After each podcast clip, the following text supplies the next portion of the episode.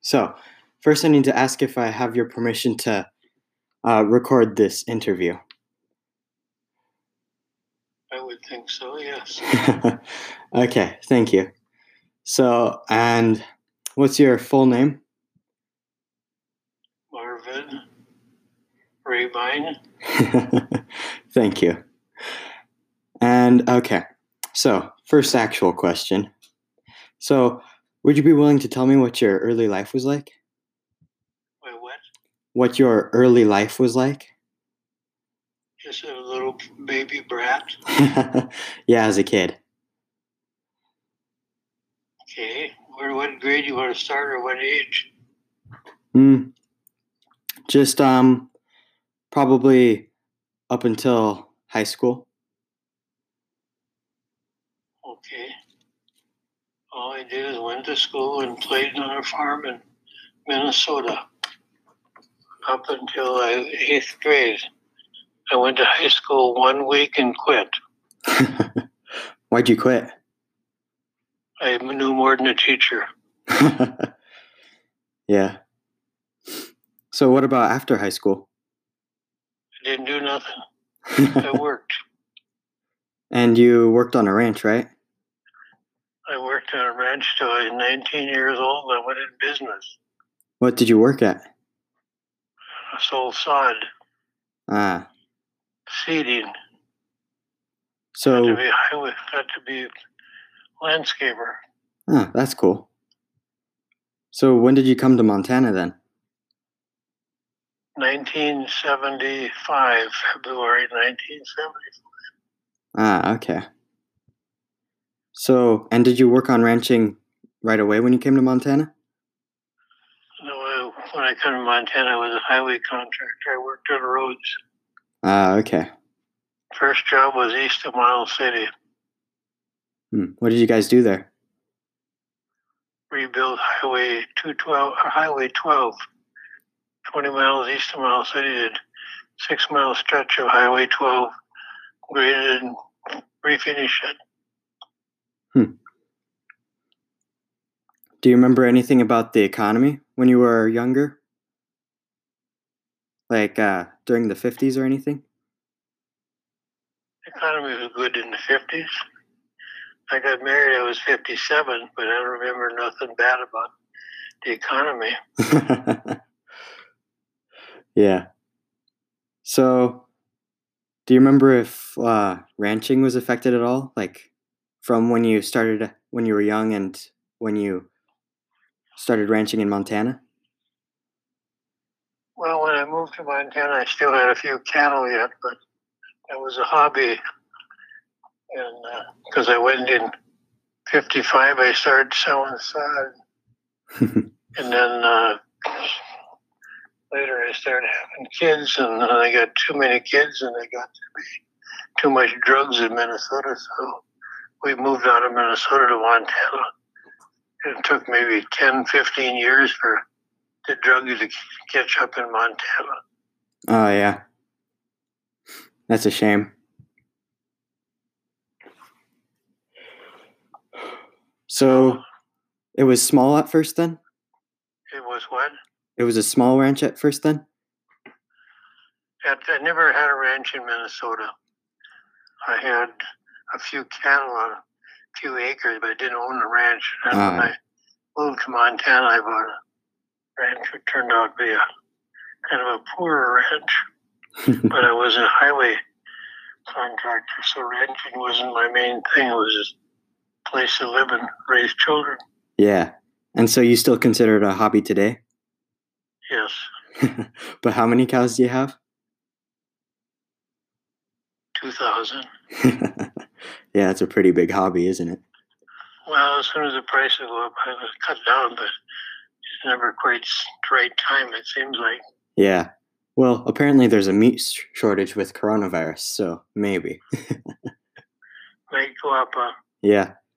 well, I think there's not a meat shortage as factors that people are not doing and working in the process plant. So Yeah. I do think there's quite a lot of cattle in feedlots would would have been sold, but being low, they're feeding and waiting for conditions to get better. So Yeah. I don't believe there's a meat shortage. Probably not. or maybe So, when you came to Montana, were there other ranchers around you? People on farms? no. I was kind of out in the woods on a hillside by myself. So you had to mostly figure it out by yourself? Yeah, So, how did you do that? but figure out what to do. Yeah. Yeah, I don't know how I did that. You tell me, and I'll know. Just time, huh? Time's tough. They're always tough. Just remember one thing: the harder you work, the luckier you'll get. Yeah. When did you uh, get the dealership? the dealership was got in, in uh, Plains in 2008. Why did you decide to get the dealership then? I didn't have enough to do. I needed a little more excitement. yeah, I guess that happens. But I have a partner that does most all the work. And that's Wade, right? Yes. So what do He, you, he asked. He, he asked me if I'd be his partner, and I thought it might be an opportunity. So I did not turn him down. I said yes. Yeah, that's cool. So, this is mostly an interview about ranching, so I was wondering um was there any struggles in particular you had with your hobby? No, I guess. I guess not. Nah.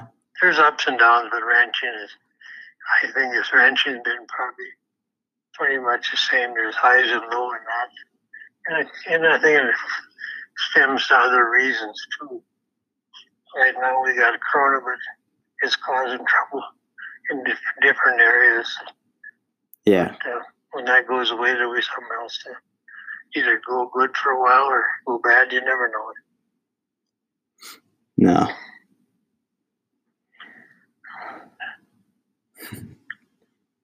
Life is not a bowl of cherries. Yeah. Ups and downs, struggles. Now, can you tell me a little about yourself to get that on that interview? well, I don't think it's about myself, but what would you like to know? Just teasing you. But I got your phone call and I just wasn't in a very good spot to talk. Just last night, I'm just about home. I was up to Plains for supper, visited Joe Waldock, and got a haircut. And so I thought, well, when I get home, I'm going to use a regular phone. I'd seen you call a few times. And I didn't want to ignore you. yeah, it's fine. Don't worry. So everybody well up there, and I got a nice message from your mother and stuff for happy birthday, and I appreciate that. Ah, yeah. I think everyone's good. Yeah. Yeah. Lily's getting to be a bit of a How's, troublemaker. uh, how's the older sister Celeste? Celeste? Oh, yeah. She just finished finals for college. She's taking finals. Yeah. She aced every She's, class. she's working at home, which many many people are staying home doing their work at home. Yeah. Pretty soon, the offices downtown will be a thing of the past.